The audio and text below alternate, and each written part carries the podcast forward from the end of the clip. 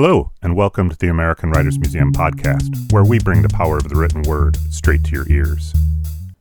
Last week, we featured a conversation between graphic novelist Ngozi Ukazu and AWM program director Allison Sansone. This week, Allison talks to National Book Award finalist David Treuer about his book, The Heartbeat of Wounded Knee, a sweeping history of Native American life from the Wounded Knee Massacre in 1890 to today. This conversation was originally recorded live at the American Writers Museum. We hope you enjoy entering the mind of a writer. Tonight we're here with David Treuer, whose most recent book, The Heartbeat of Wounded Knee, was a finalist for the National Book Award. He's a novelist, essayist, and journalist whose been, work has been published in Esquire TriQuarterly, the Washington Post, the LA Times, and many other publications. He teaches literature and creative writing at the University of Southern California. So we are so sorry about this weather. so welcome. Thank you. I'm from Minnesota, so it shouldn't come as a shock, but it, it did. Cool. Hey, thanks. Really, thanks for coming out on Valentine's Day. Um, obviously, in Chicago, it's a day of cold bodies but warm hearts. So, thanks for bringing your cold bodies and warm hearts here tonight. Appreciate it. So, um, this morning you spoke with a group from the American Indian Center of Chicago who work with Native youth in the area. And one of the things that you talked about was this idea of there being only one Native story that non Native people wanted to hear. What is that story, and how did you counter it in this book? Yeah, so. Um, yeah, it's no accident. So we were talking this morning, yeah. and we were talking about. Um, I made a, a bold, broad claim that the dominant narrative that we have for telling Indian stories, the only one that seems to have any traction or life, is a tragic narrative. That's it. Um, and I stand by that bold, broad claim. Um, and it's no accident that the best selling book of Native American history ever published is Dee Brown's Bury My Heart at Wounded Knee, uh, published in 1970, the year of my birth, so it's a very important, very important year. You're, you're welcome.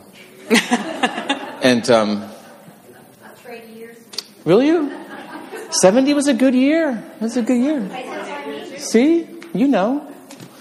And um, I think there's over 4 million copies in print it's been translated into 17 languages. It's never been out of print. It is the single best selling book about Native history ever. And on the very first page of that book, Dee Brown says something to the effect of This book is about the American West, a time of unparalleled greed and blah, blah, blah, and, you know, and, cl- and claims for freedom made by those who already possessed it at the expense of those who did not and I begin in 1850, and I at the start of the Plains Indian Wars, and I end in 1890. Now I'm going to quote a little more directly, where quote the culture and civilization of the American Indian was finally destroyed. End quote. And he goes on on page two to say, so if you happen to travel to a contemporary Indian reservation and you happen to notice the poverty and the hopelessness and the squalor, perhaps by reading my book you will understand why. I mean, he didn't create the tragic narrative, but he certainly fed into it. And um, it's, it's pervasive. It is the narrative mode. And as we know, because I'm sure we all remember our Aristotle, right? Um, tragedy, of course. Right? Tragedy is a drama that is posed in such a way as to elicit the twin feelings of pity and fear, and then which then leads to a catharsis, an emotional sort of unburdening. And um, I find that unsatisfactory. I read Dee Brown's book in 1990 when I was 20 years old um, on the 100th anniversary of the massacre at Wounded Knee, which took place in 1890 South Dakota. And uh, most of you know about the massacre at Wounded Knee? You've heard about it? Yeah. And um, I was really I had really complicated feelings when I read Dee Brown's book because Brown was a very sympathetic, very liberal, um, um, very solicitous writer, and he really wanted to bring attention to Native history of the West. He really, really wanted to bring that to the forefront of our understanding of the past on one hand. And so, so on one hand, I felt really lifted up by Dee Brown, but on the other hand, as you can imagine, I felt shoved in my grave with a rather premature announcement that everything was gone, everything was lost. That's not how I felt growing up at Leech Lake Reservation, where I'm from. You know, that's not the story of my tribe, and that's not the story of, you know, tribes around the country. And what always seemed to me to be true was that the astounding thing isn't the degree to which the United States government and before them other colonial powers tried to rub us out. That's not astounding. That's not even terribly interesting. What's astounding are the ways in which we've managed to survive. You know, even at Wounded Knee, I mean, between 150 and 300 people were murdered on, on that day, mostly women and children.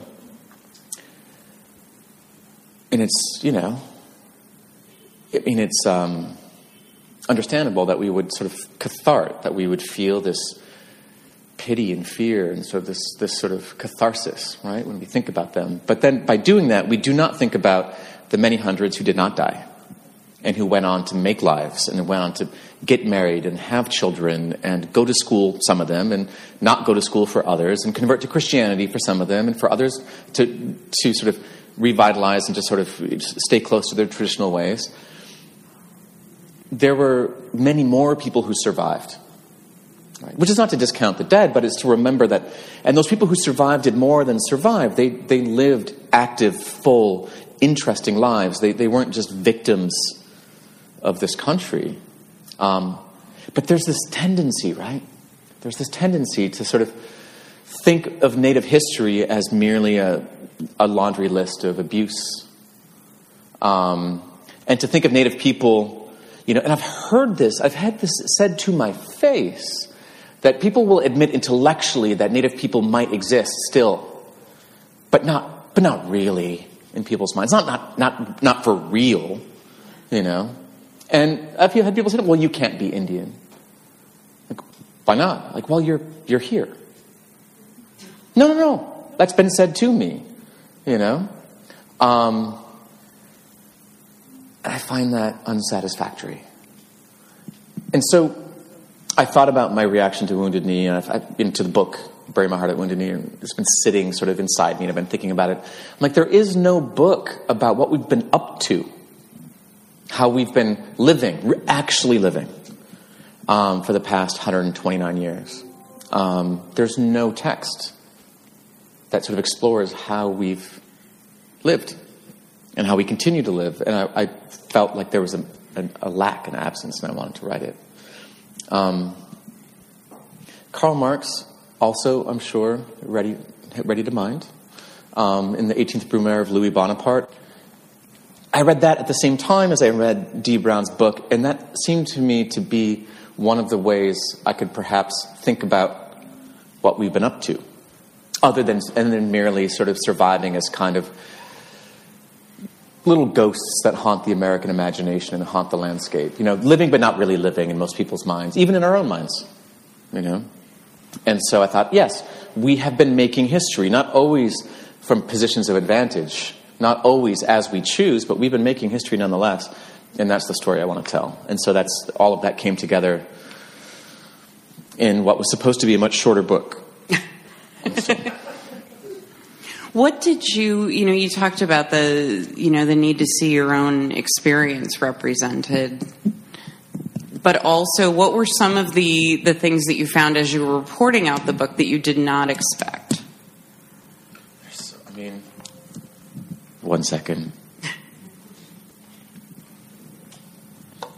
So the book, the book ended up being a kind of melange. That's what Hampton Sides says, and I think it sounds really cool um, a melange of history and reportage and very small bit of memoir. Right? It it it's a it was a structural and stylistic approach that that the material itself demanded. So I was talking about what we what we've been up to, and so I had to go back in the historical record.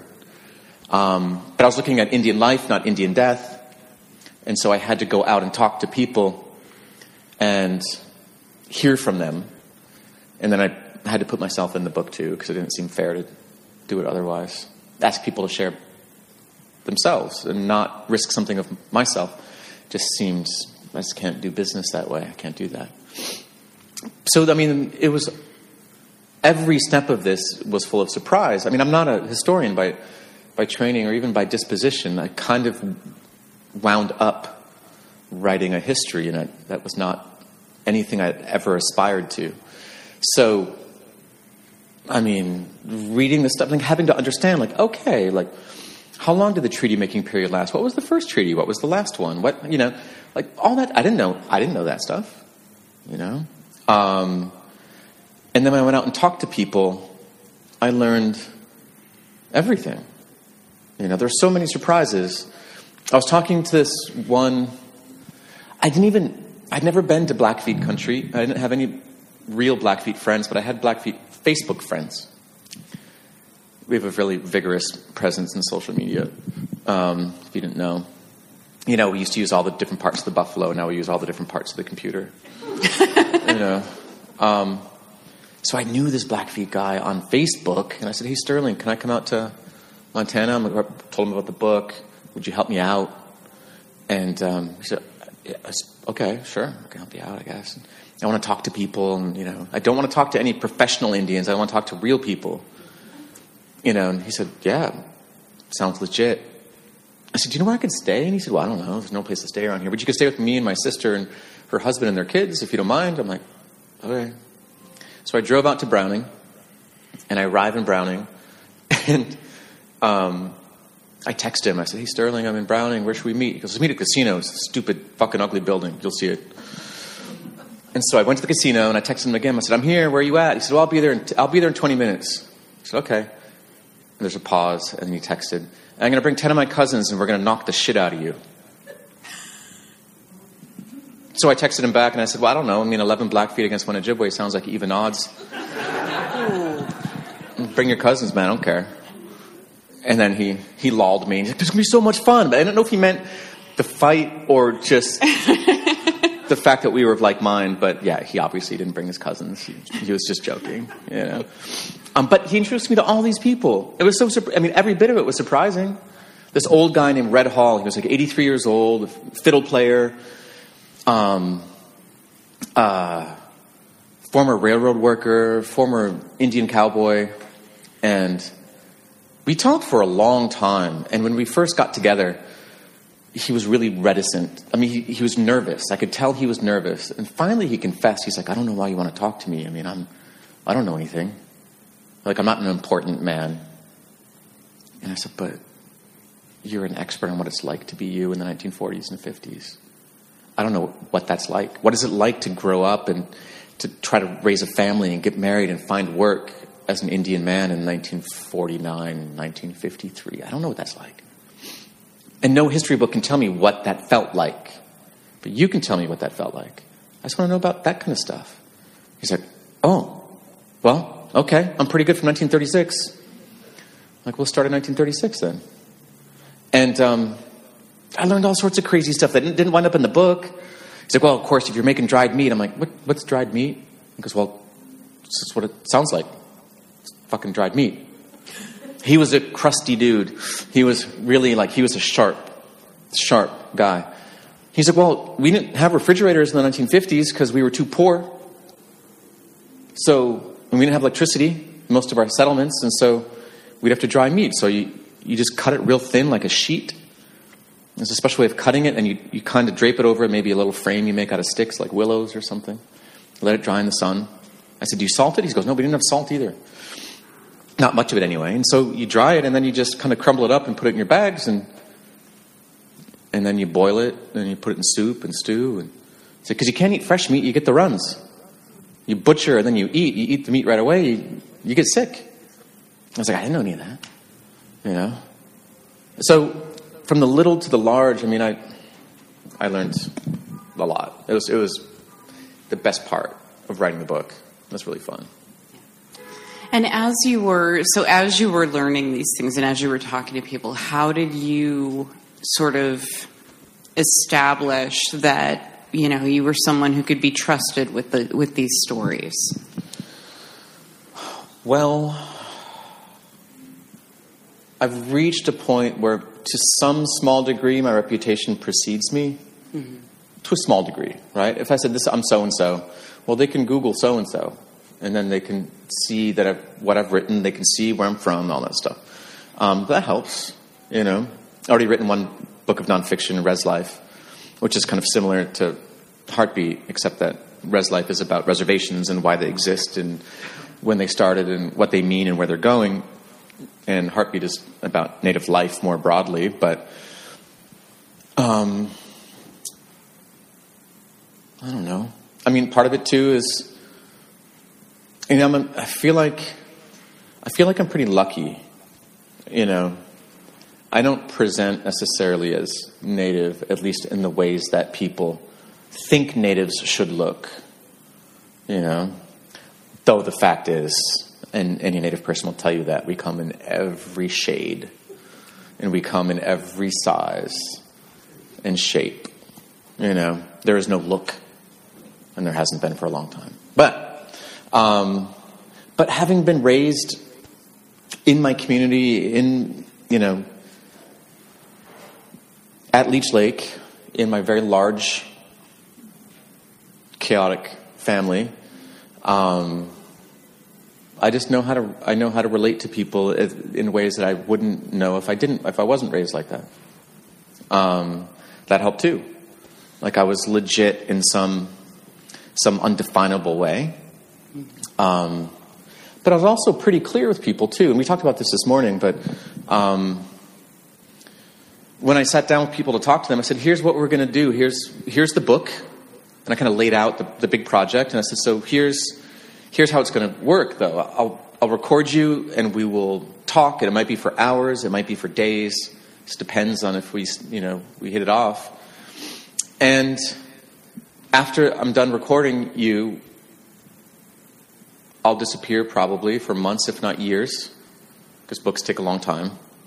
But if I write a section and if you appear in that section, I will get back in touch and you are the first and only person who will see that section. And you can, this is very unjournalistic. You, know. you can correct errors of fact. I'm going to get things wrong. I'm going to rely on you to help me get them right. You can rephrase anything you wished you'd said better or differently, because we'll get carried away. And if you don't like how you are being positioned inside this section or this chapter, you can opt out. Because it's not just you talking, it's going to be me assessing what your life means. It's going to be me sort of trying to see your life as, as sort of more than maybe or differently than how you're used to seeing your life. Because really, the book is about the ways in which history is not a dry set of details and events from the past. It, the book is really about the ways in which history, and in particular federal Indian policy, lives through us in the makeup of our character. History is expressed in our lived experience, oftentimes unconsciously. You know? So if you don't like how you're being framed, assessed, interpreted, if you just don't like how it's all going, if you think it's a, it's a bullshit kind of endeavor, you can opt out, and I will take you 100% out of the book, and if that means I have to rewrite the book, I'll rewrite the book. I said, because we've been screwed over in print so many times, because this is the situation in which Native people we find ourselves. We are the most visible, invisible minority in this country. You know?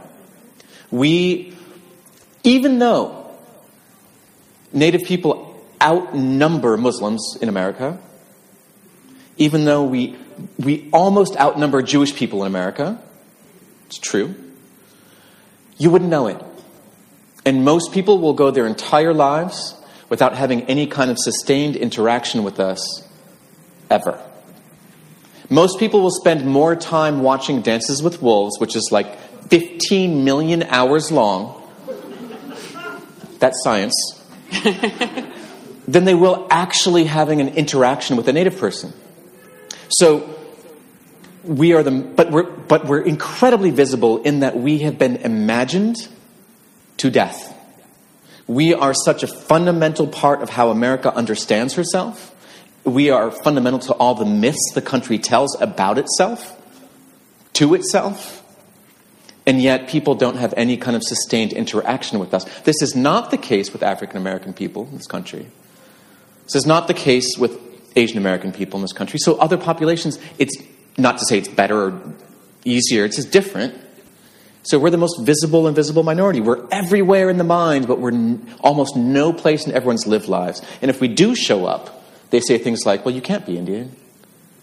Because we don't, and we, we oftentimes refuse to act like the Indians of their imaginations.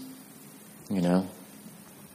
Um, it makes them uncomfortable when you're sort of out of character, the character they've made for you. And so, um, that's, you know, that's a complicated situation in which to be, and I have no idea where the question started. but where did the question start again? Uh, no, we were talking about um, about the the gaining credibility with the people Oh, that you were interviewing and making right. them feel that they could trust you. Yeah. So we've been screwed over in print. That's what I was talking about. In print. Yeah. I mean, the, the ways we've been imagined most often are in published works, in film to some extent. But mostly, you know, people imagine us in story, in writing. You know, James Fenimore Cooper's The Pioneers was the first American bestseller. Did you know? Leatherstocking. I mean, Last of the Mohicans came later. That was a that was a prequel that he wrote later because The Pioneers did so well. It sold something like five thousand copies in the first week. In at that, even now, that's a big deal. But in eighteen, what thirty what? I don't remember the exact year of publication of The Pioneers. Someone could probably look it up if they had limitless knowledge at their fingertips. you know, I mean, America's always been obsessed with us. America understands itself as different from Europe, from Europe, primarily because America has Indians and America has a frontier. France does not have that. Britain doesn't have that. Germany doesn't have that. We, we, America, by we I mean America in this context, understood itself as distinct from Europe because of us. I mean, America's first revolutionary act was to dump tea in Boston Harbor, but you know that they dressed up as Mohawk Indians to dump tea in Boston Harbor. It wasn't just, it wasn't just a regular street clothes dumping of tea. America's been obsessed with us. You know, we, we have so we occupy so much headspace. All of the credit, but none of the credit somehow. Yeah, right. Yeah. So, talking about your own family history, your mother is Native American, your father um, is a Jewish immigrant. How did they influence you as a writer? My mom told me not to do it. No, she did. I gave her the draft of my first novel after I was done, and I presented it to her. She read it, and she's like, "Oh, honey, it's a terrible idea." I'm like, "What are you talking about? It's brilliant, as only a 22 year old can." You know? And she's like, "No, I mean, yeah, it is, but it's just a life of disappointment and heartache." She's like, "Look at your dad." You know, my dad had wanted to write. He wrote. He wanted to be a novelist. Never published a novel. Never could. You know, it's one of these cases. It always made me very sad that my dad was really good at a certain kind of writing. He was a great historical writer um, and a great newspaper columnist, and um, not so good at fiction. You know, he never learned that one thing. You know, bless his heart. You know, he's gone. But um, you know, if you do, it's sort of like actors know this, right? If you do all the feeling, then your audience has to, doesn't have to feel anything.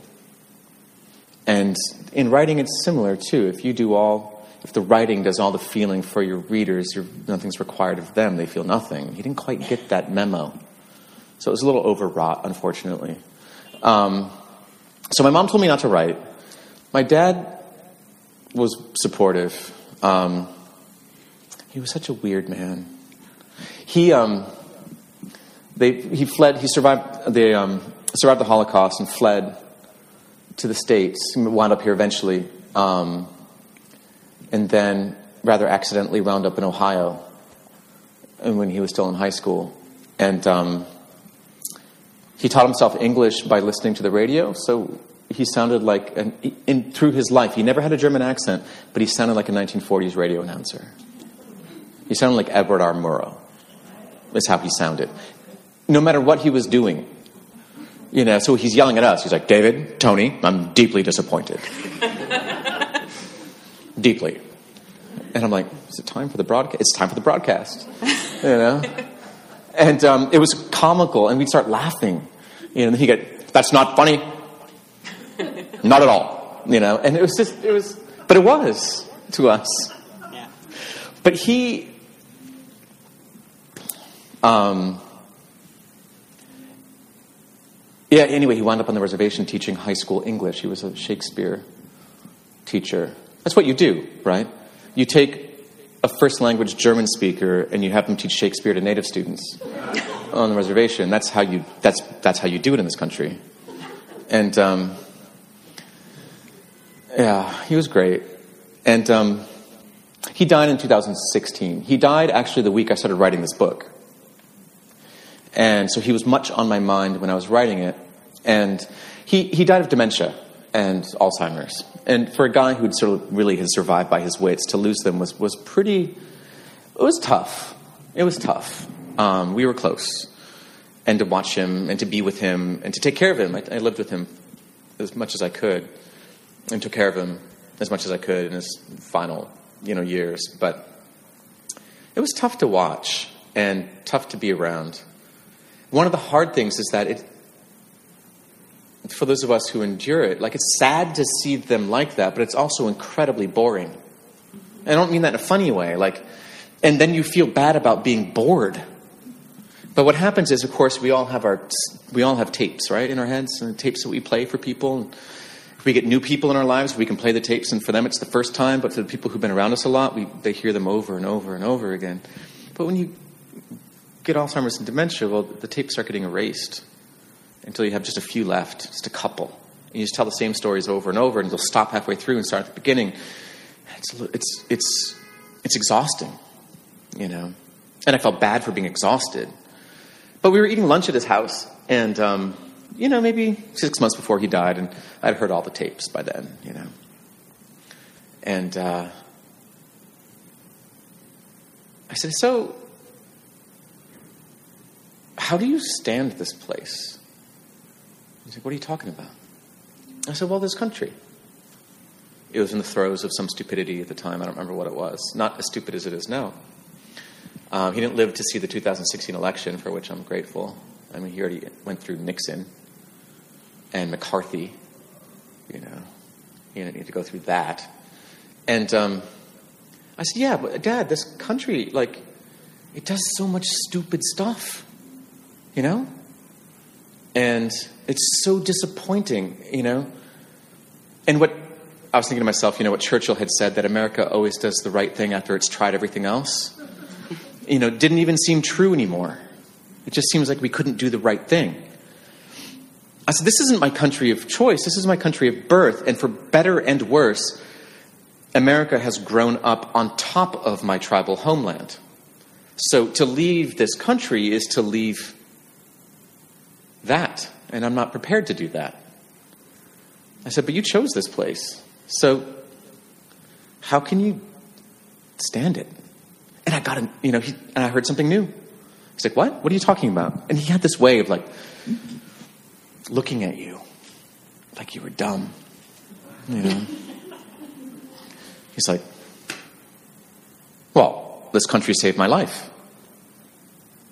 It's not any more complicated than that. I mean, Austria didn't want me, wanted to kill me.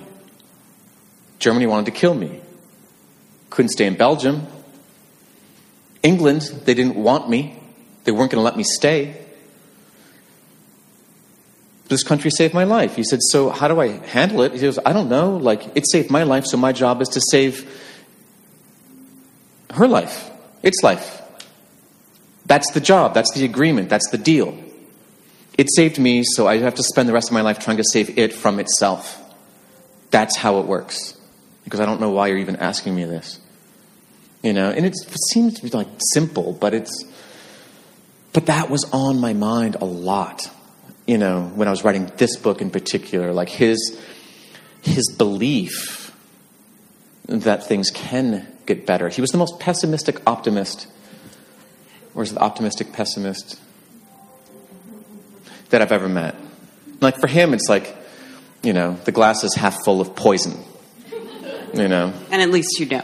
yeah, Yeah. and um, or is it half empty?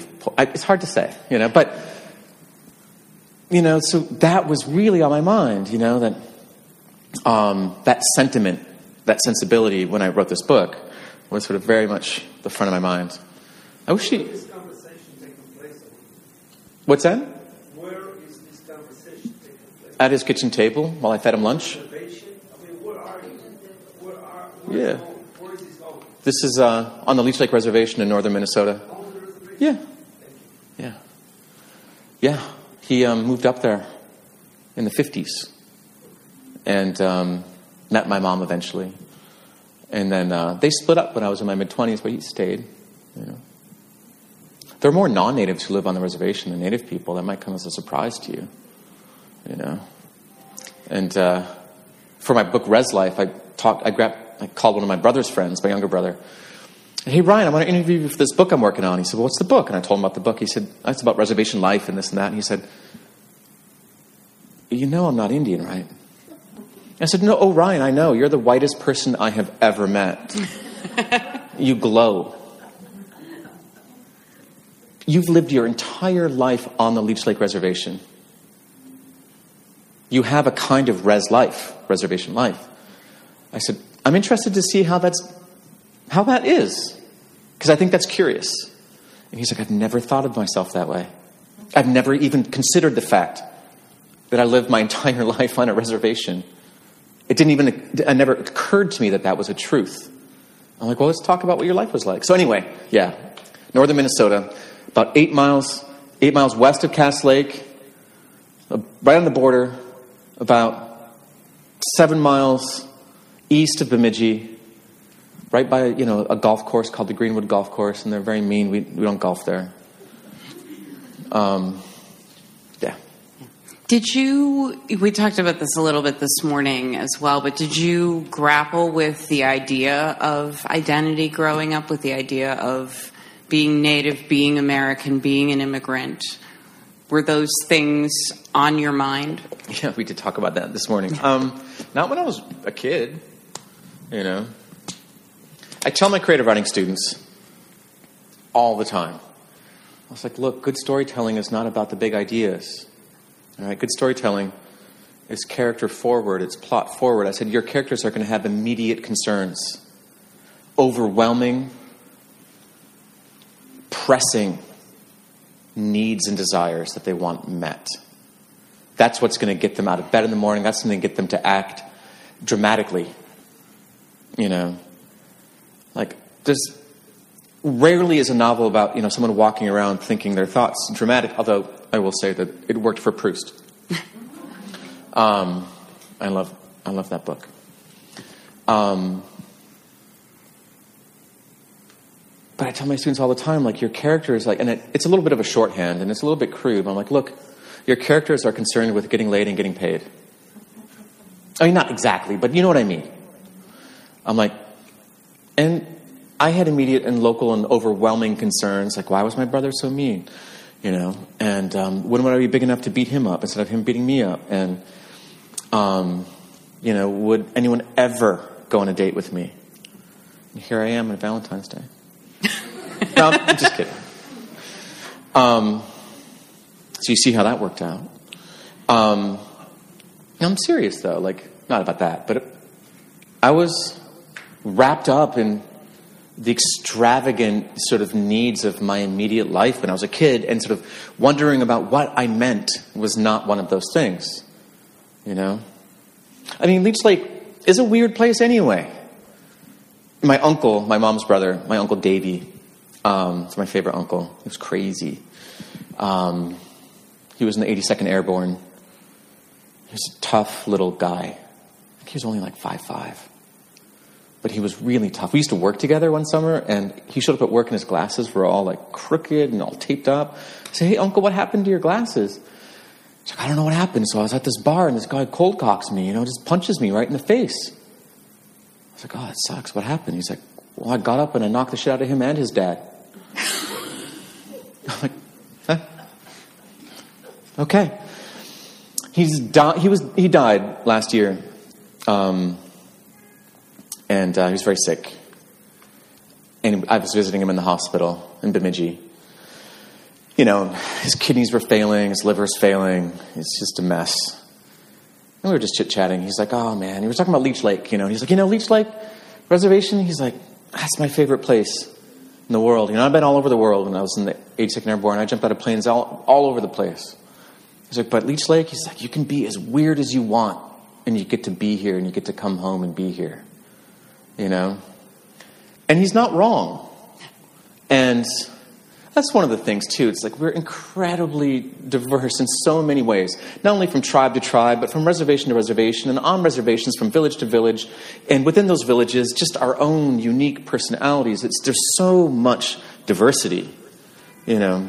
Um, that goes unnoticed by most, I suppose. Um, so I didn't feel unlike my tribe mates, even though I looked like like Jason Statham. You know, you guys don't know who he is, do you?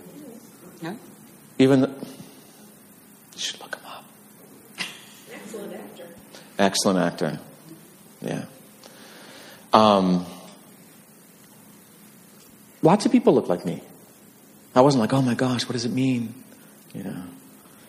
I mean, I felt that later. It was only when I left and I went to college in New Jersey at Princeton where I'm like, I finally had, I, I was sort of surprised to learn that the rest of the world had really firm ideas about what I should be like, you know, um, that didn't conform to my ideas about how I should be like. And so, I don't know, you know. Um, I was really fortunate, you know. I, I came from, my family was really big, still is. You know, and in it, we have all sorts of ne'er do wells, you know, convicts and so on, um, and all sorts of cool, accomplished people. Um, super dark to super light, and um, most of them really funny. And um, I felt, yeah, like I was, and, and, and it was a well known family, you know? Like, I said, Who are you? I'm like, David Treuer. They're like, My dad taught generations of students at, in the region, you know? He knew everybody. He'd worked and lived there since the 50s. He knew everybody. My mom was related to everybody. Like, oh, well, who's your mom? I'm like, well, my mom's a Seelye. They're like, oh. Like, oh, where's your, where's your family from? And I'd say Bena. Then I'd go, oh. you know, anyone been to Bena? So you know. you know, it can be a little rough. Um, and, um, you know, in my, yeah, so. As a obviously as a uh, child of a Shakespeare teacher, you're you know you you grow up surrounded by by words and by language. Who were some of the writers, um, including native writers, that that influenced you or that you really felt spoke to you? Um, I hadn't read any native writers as a kid, and didn't read any in college, except for one. And that, I mean, when I read Louise Erdrich, I, I read tracks first, and I was floored. I was blown away. I'd never read a book that sort of imagined the place that I was from, or a place quite like it. I mean, she's she's Ojibwe from Turtle Mountain. You know, she's writing about similar landscapes and similar communities. I'd never seen that imagined on the page by anybody. I didn't know you could make magic out of where I was from. I had no idea until she showed that I could. But I don't, I don't know that I was. I was. I remember.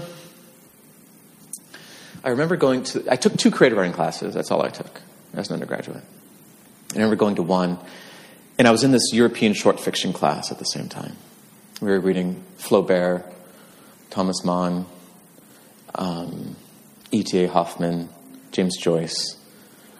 And I remember coming, I was all lathered up, and I came into my creative writing workshop, and I said, "So, I've got a question." And the preposterous, I was just preposterous that I thought this was a legitimate question, and that it could possibly be answered. I was like, "So, I've been reading, you know, A Simple Heart by Flaubert, and I've been reading Tonio Kruger by, by Thomas Mann, and The Dead by James Joyce, and I, I just, how do I, how do I do that? How do I do that?" And my instructor was not very helpful.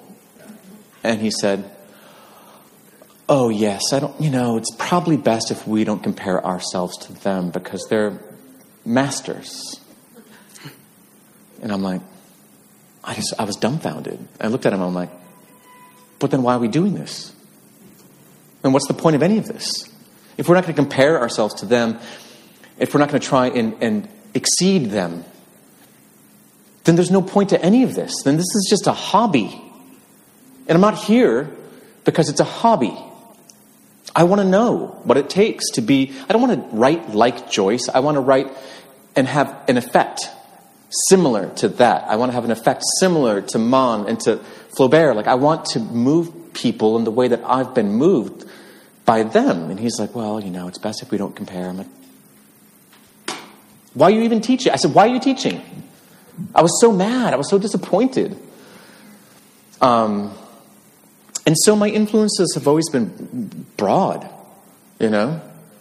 Um, I was moved by those writers and I was impressed by them. And so I sort of I was inspired by them, as I was later on by Erdrich. And then I had really good fortune.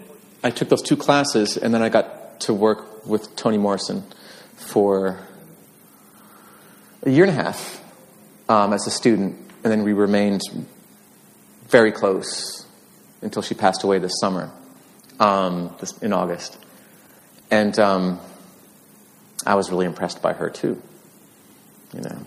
And so, but I always felt, and we talked about that this morning, but I, I always felt that Native literature is best understood as a primarily a literature in English, which is which is derived from both our tribal specificities, but as much or even more so informed by a world literature in English. Louise Erdrich's nearest relatives, a book's nearest relatives are other books. I think, you know, not not reality. Dickens' novels come into focus when you know Victorian literature, not because it's accurate you know? But that's the messed up thing. Writers of color are supposed to speak about, you know, cultural truths, while white writers get to talk about universal truths. Updike writes about love, but Morrison only writes about the black experience. It's a kind of ghettoization. And I'm like, no, that is not the best way to read multicultural literature, and it's not the best way to write it. Not the best way to understand it. To understand our literature, you have to understand its relationship to all sorts of other literatures. I mean, in Morrison's case, she was a classics major. To understand Morrison, you have to know Greek tragedy. And you have to know Faulkner. And you have to know Cather.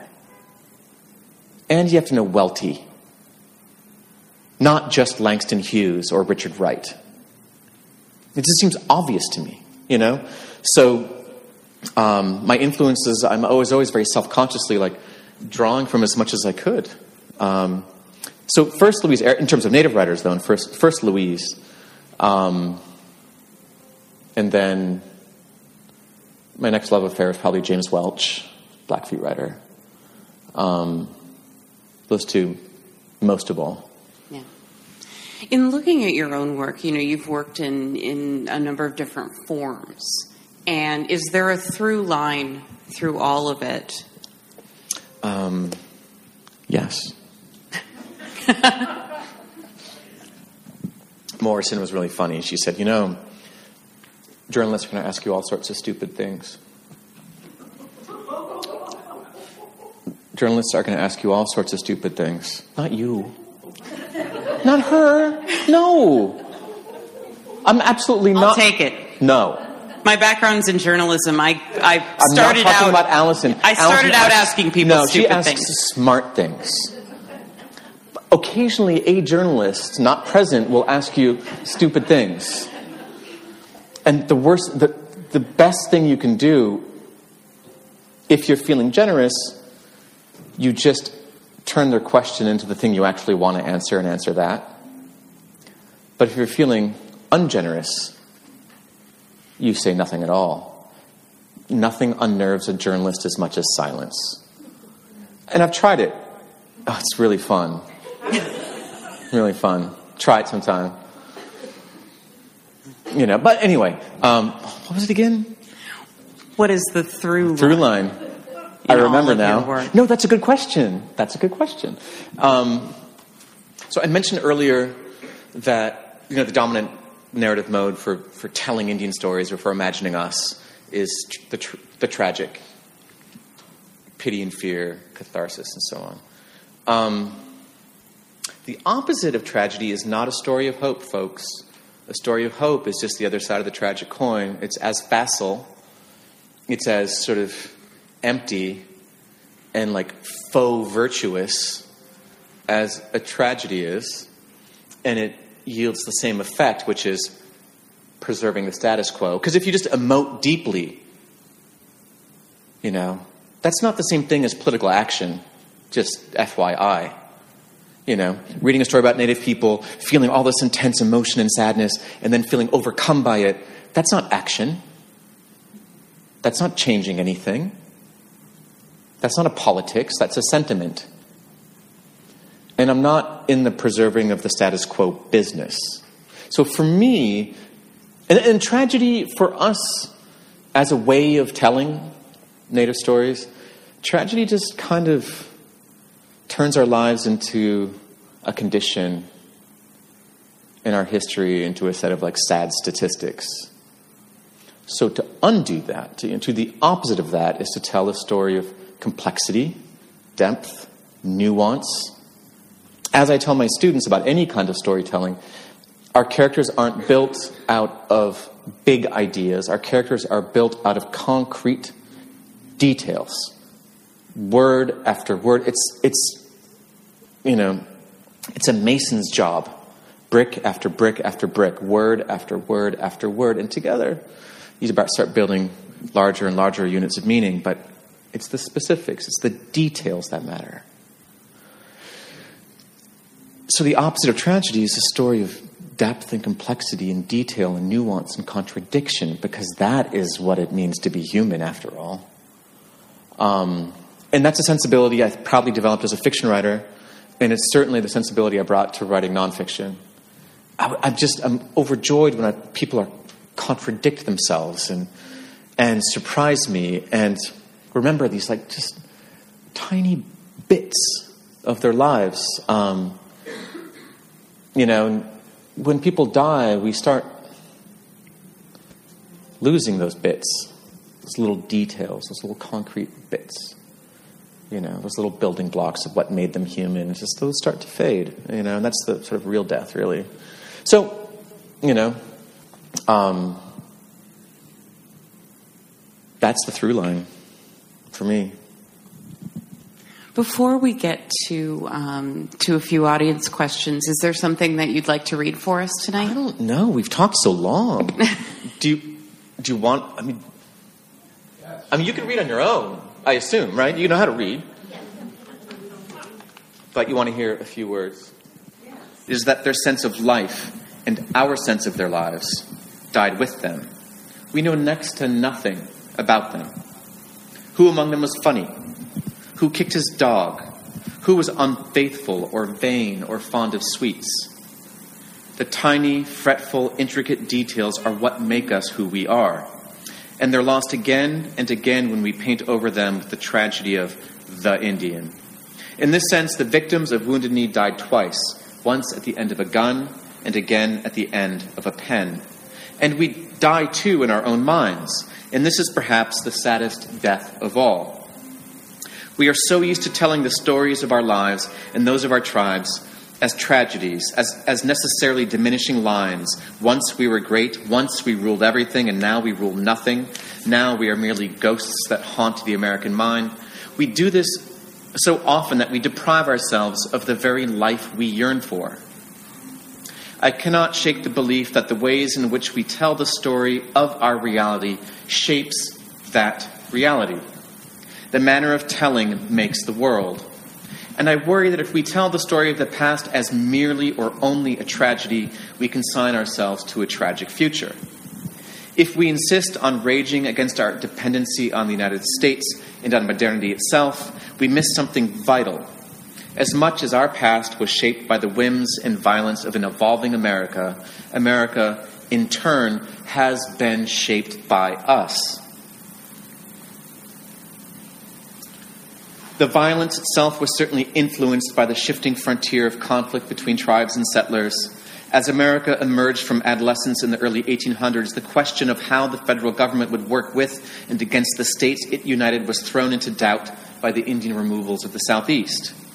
The modern Supreme Court was shaped by the questions of community and obligation between the government and sovereign Indian nations through the 1970s and 80s and 90s. And sidebar, the United States Supreme Court, between the years of 1965 and 1995, heard more cases about federal Indian law than any other genre of law.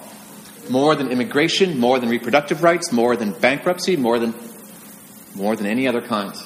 So, as America was trying to remake itself after, civil, after enduring civil rights, after enduring the, um, the Vietnam War, and Watergate, and the Pentagon Papers, as it tried to sort of understand itself into the 1970s and 80s, it did so largely, at least in the courts, in relation to the question of tribal sovereignty and the rights of the individual, which were very hard to reconcile.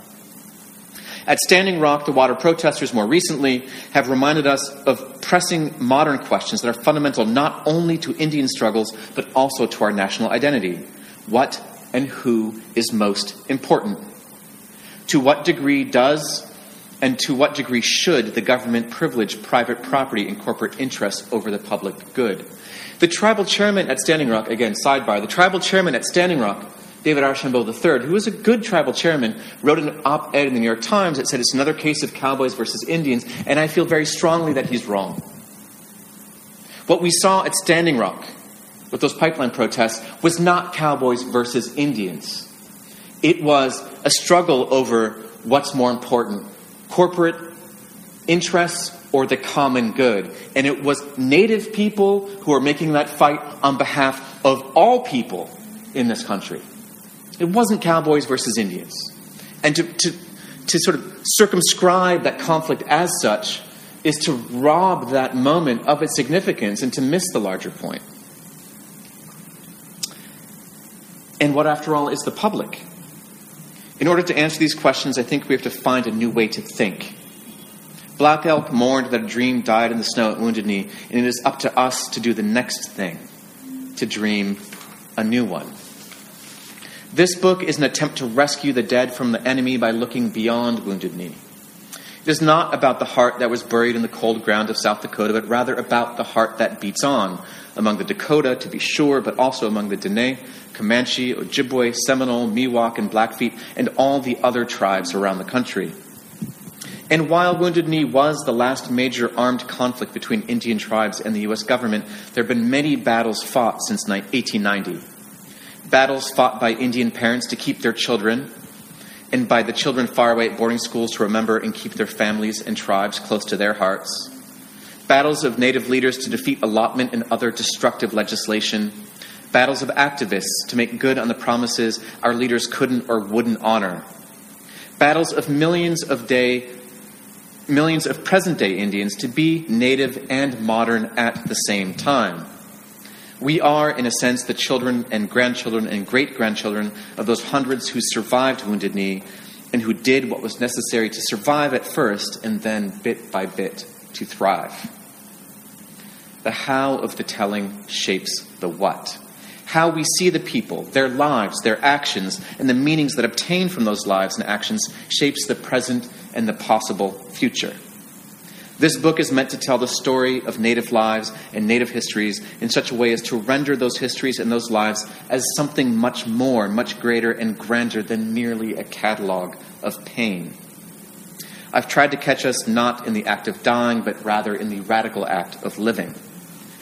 Because at the heart of the political convulsions that now grip the lovely, trustful, dreamy, enormous country we love lies a human question, a simple one. What kind of country do we want to be? Is this government of ours one that should merely get out of the way so that America can once again be the country, in Ronald Reagan's words, where you can get rich? Or is our government meant to be the angel, avenging or otherwise, of our better nature?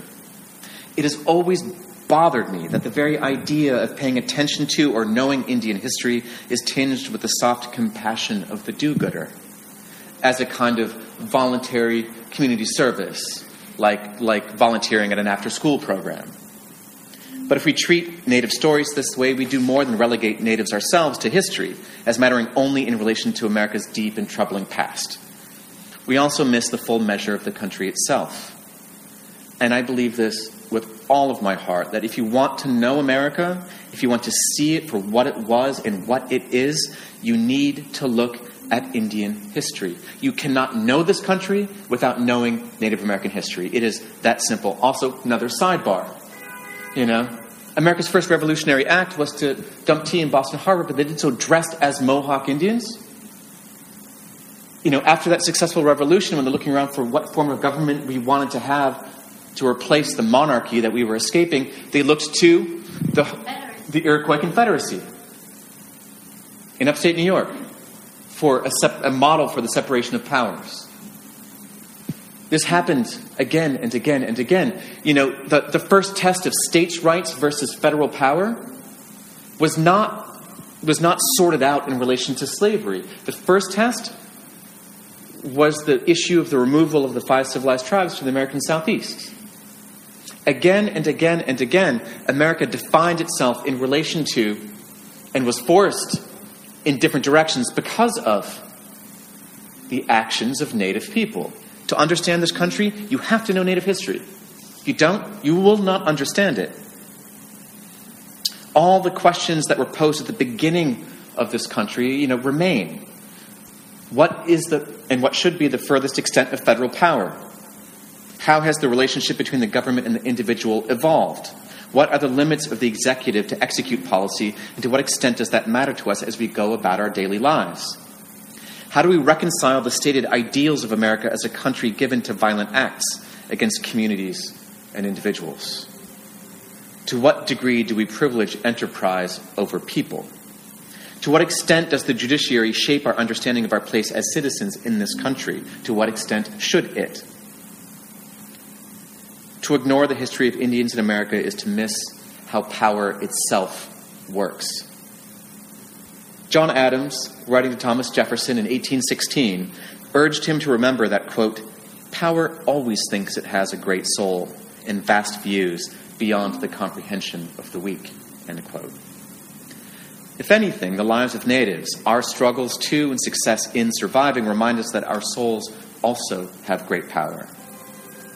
We need to recall the mute agony of the Indian woman, her name lost to history, who was abducted by Columbus, given to his friend, sold, traded, raped, and likely consigned to the sea.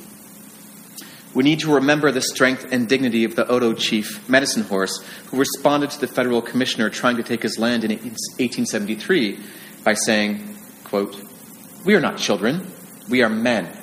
And I never thought I'd be treated like a child when I made this treaty. We need to remember the anguish of the Indian father who received news of his daughter's death at Flandreau Indian School in 1906. Quote, Those that were there with her said she did not suffer, but passed away as one asleep. Lizzie was one of our best girls, and I'm very sorry that you could not have seen your daughter alive, for she'd grown quite a little and improved much since you let her come here with me. To remember these stories and all the others is to remain humble in power and to be called to tend to the troubled soul of the country. It is to remember that our very lives exist at the far side of policy. It is to remember the good and the bad, the personal and the social, the large and the small. It is not to capture us per se, but to capture the details of our lives. We are, for better or worse, the body of our republic, and we need to listen to it, to that body, to hear, beyond the pain and the anger, beyond the decrees and policies and the eddying of public sentiments and resentments, beyond all the bombast and rhetoric. We need to, rem- we need to hear the sound, faint at times, stronger at others, of a heartbeat going on. That's it.